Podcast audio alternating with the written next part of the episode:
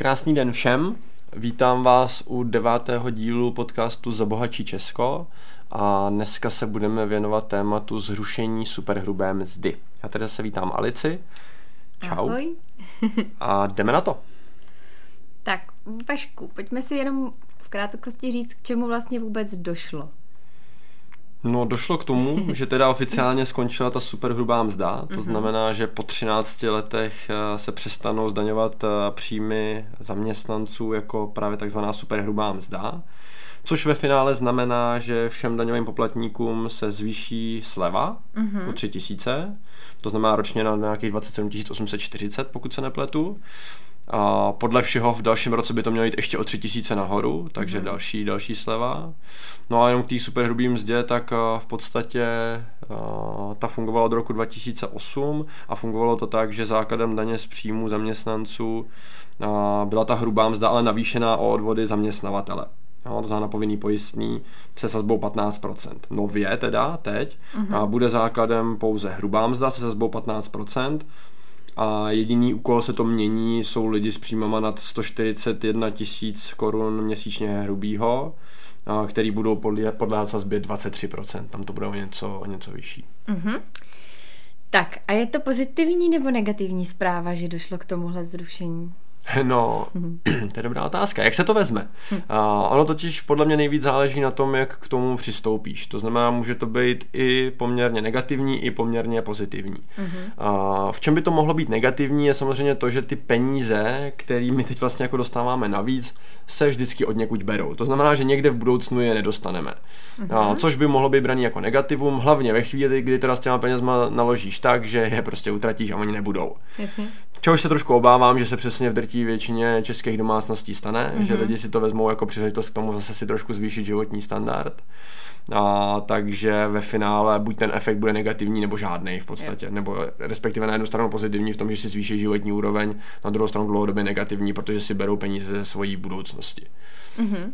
Naopak, v čem to může být jako ve skrze pozitivní, pokud k tomu člověk přistoupí, tak je hele peníze, který jsem nikdy neměl mm-hmm. a bude s nima pracovat, to znamená bude s nima realizovat nějaký svoje budoucí cíle, který má to znamená, co jiného bych asi jako poradce mohl doporučit, než s nima pracovat mm-hmm. dál ve svůj prospěch, tak tohle pokud ten člověk fakt jakoby udělá, k čemuž asi se ještě dostaneme, mm-hmm. tak, tak to může být naopak ve skrze jako pozitivní a vlastně lepší než, než cokoliv jiného. Jasně, takže to vlastně ovlivním já a jenom já. Přesně tak.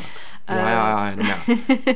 Jaké jsou teda ty reálné částky, kolik mám navíc? Tam se to tak. asi odví od výše platu. Přesně tak. Na tohle jsem se připravil, protože samozřejmě to z hlavy neznám. Takže jsem tady hodil pár, pár čísel, jak se teda projeví to zrušení superhrubý mzdy. První teda vezmu medián příjmu v České republice. Pro představu doufám, že to nebude analyzovat nějaký matematik, tady můj názor, ale medián příjmu já jsem vybral schválně, protože to není průměr, protože průměr zkreslují extrémy, takže vlastně medián je v úvozovkách, představte si něco jako průměr, akorát není omezený těma extrémama, těma nejbohatšíma, těma nejchudšíma. To znamená, že bere se nějaká střední hodnota příjmu v České republice, což je 29 333 korun hrubého. Takový člověk dostane do příjmu o 1495 korun eh, měsíčně více.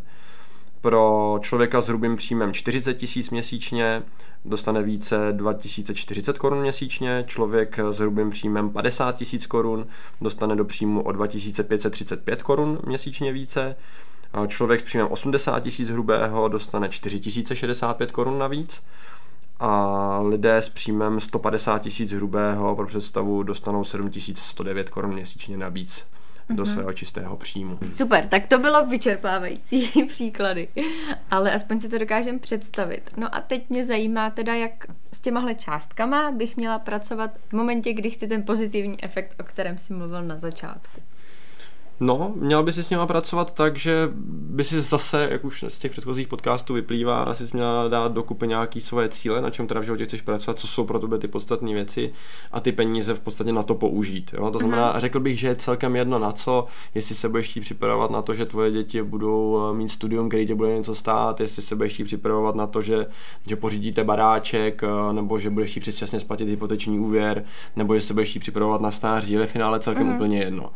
Jo, za mě by to ale mělo být na něco, co by si stejně v životě normálně jako je platila uh-huh. a nechat ty peníze pro sebe pracovat. To znamená ideálně, když bych měl jít jako tu nejideálnější variantu, tak samozřejmě tyhle ty peníze nějakým způsobem zainvestovat, nechat působit složený úročení, to znamená zhodnocovat ty peníze, nechat je pracovat nad inflací, aby se zhodnocovaly co nejvíc a samozřejmě logicky, čím díl tam ty peníze zůstanou a čím díl pro nás budou pracovat, tím víc peněz vydělávají, to znamená, tím větší může být ten efekt. Uh-huh. To znamená v podstatě, pokud ty peníze nezbytně nutně k něčemu nepotřebuju, tak bych doporučil nechat pracovat klidně třeba směrem ke stáří, právě ze kterého si pravděpodobně tyhle ty peníze bereme a, a tam to udělá největší efekt, protože tu dlouhou dobu pracovat a pak dostanu v podstatě, nechci teda házet špínu na náš tady ekonomický systém, jo, ale ne, že bych úplně spolíhal na to, že se o nás stát ve stáří postará.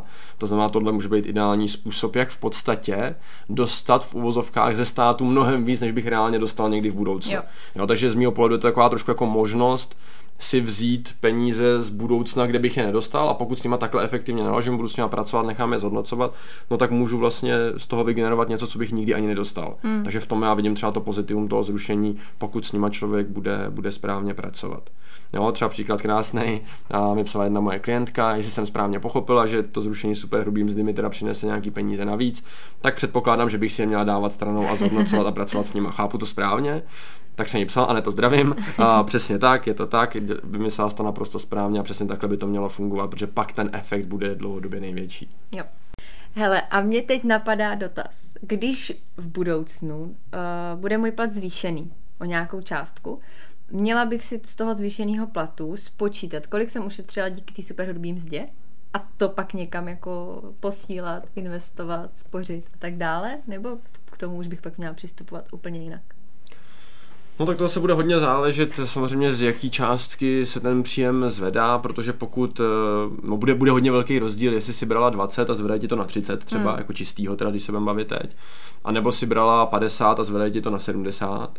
To znamená, že u lidí, kteří jsou s těma příjmama níž a nežijou třeba na takový úrovni, aspoň nějaký rozumný, kterou by si představovali, tak vždycky říkám, že by to mělo být poměrný, že poměrnou část z toho navýšení, teď vlastně bez ohledu na tu superhrubou mzdu, mm-hmm. nějakou poměrnou část, ideálně menší, třeba čtvrtinu nebo třetinu, si můžou předat do toho, do toho svého životního standardu a užít si to víc a, a, a vlastně se mít o trošku líp, ale stejně by s tou částkou, která se navyšuje, s tou hlavní, s těma dvěma třetinama, třema čtvrtinama, měli počítat na ty peníze do budoucna, protože tím pádem si zvýšejí tu životní, ten životní standard dlouhodobě. Mm-hmm. A mnohem víc, než by se ho zvýšil, když by si jenom ty peníze brali. Takže je to o tom najít ten rozumný poměr. Samozřejmě, pokud třeba dám příklad, už bys brala 50 a byla si s tou životní úrovní v pohodě, tak už není potřeba to navyšovat. A já si mm. myslím, že do určitý částky to tak člověk má, nebo od určitý částky, že když už prostě bereš víc peněz, tak už vlastně pokud na těma penězma přemýšlíš, tak už nepotřebuješ zvedat ten životní standard, jo? že uh, samozřejmě jsou lidi, kteří pořád potřebují někomu něco dokazovat hmm. a, a Mercedes není dost dobrý a musí to být Maserati a tak dál. A na druhou stranu lidi, kteří na těma penězma přemýšlejí, si řeknou, ty teď už vlastně jako mám všechno, co hmm. potřebuju z těch hlavních věcech, tak pak doporučuji s těma penězma pracovat. Ale tohle je hodně takový jako zase individuální, rozebrat tu životní situaci, rozebrat jestli nutně, když mám tu rok starou oktávku, hmm, potřebuju úplně novýho superba třeba, hmm. když nevím, ani nemám děti a tak dále. Prostě m, mm, fakt nad tím jako přemýšlet, tak jestli to je něco, co je rozmar, že bych to chtěl a bylo by to hezky, ale vlastně to ve finále vůbec nepotřebuje, mě to zbytečně bude stát peníze. A nebo je to něco, že prostě bydlím s proměnutím v pronájmu, kde jsou plesní okna a nevím mm, co všechno mm. a díky tomu zvýšenému příjmu se můžu přestěhovat do něčeho, kde budu mít nějaký normální životní podmínky, no tak je jasný, že prostě část toho zvýšeného příjmu se vezme na tohle ale, ale je to o tom prostě přemýšlet nad tím racionálně a vždycky ne to všechno utratit a ne to všechno navýšit, ale úplně v extrému prostě třeba 50% maximálně si brát na to zvýšení toho standardu a zbytek už bych s ním měl zase někam pracovat vzhledem k těm svým budoucím cílům. Mm-hmm, super. Tak já moc děkuji za tohleto téma aktuální. Rádo se stalo. A my zase poprosíme, komu se podcast líbil, určitě ohodnoťte, případně nazdílejte. No a vy nezapomeňte, Peníze sice nejsou ta nejdůležitější věc v životě, ale ovlivňují všechno, co je důležitý. Proto bychom se k něm podle toho měli chovat. Mějte se krásně, hezký den.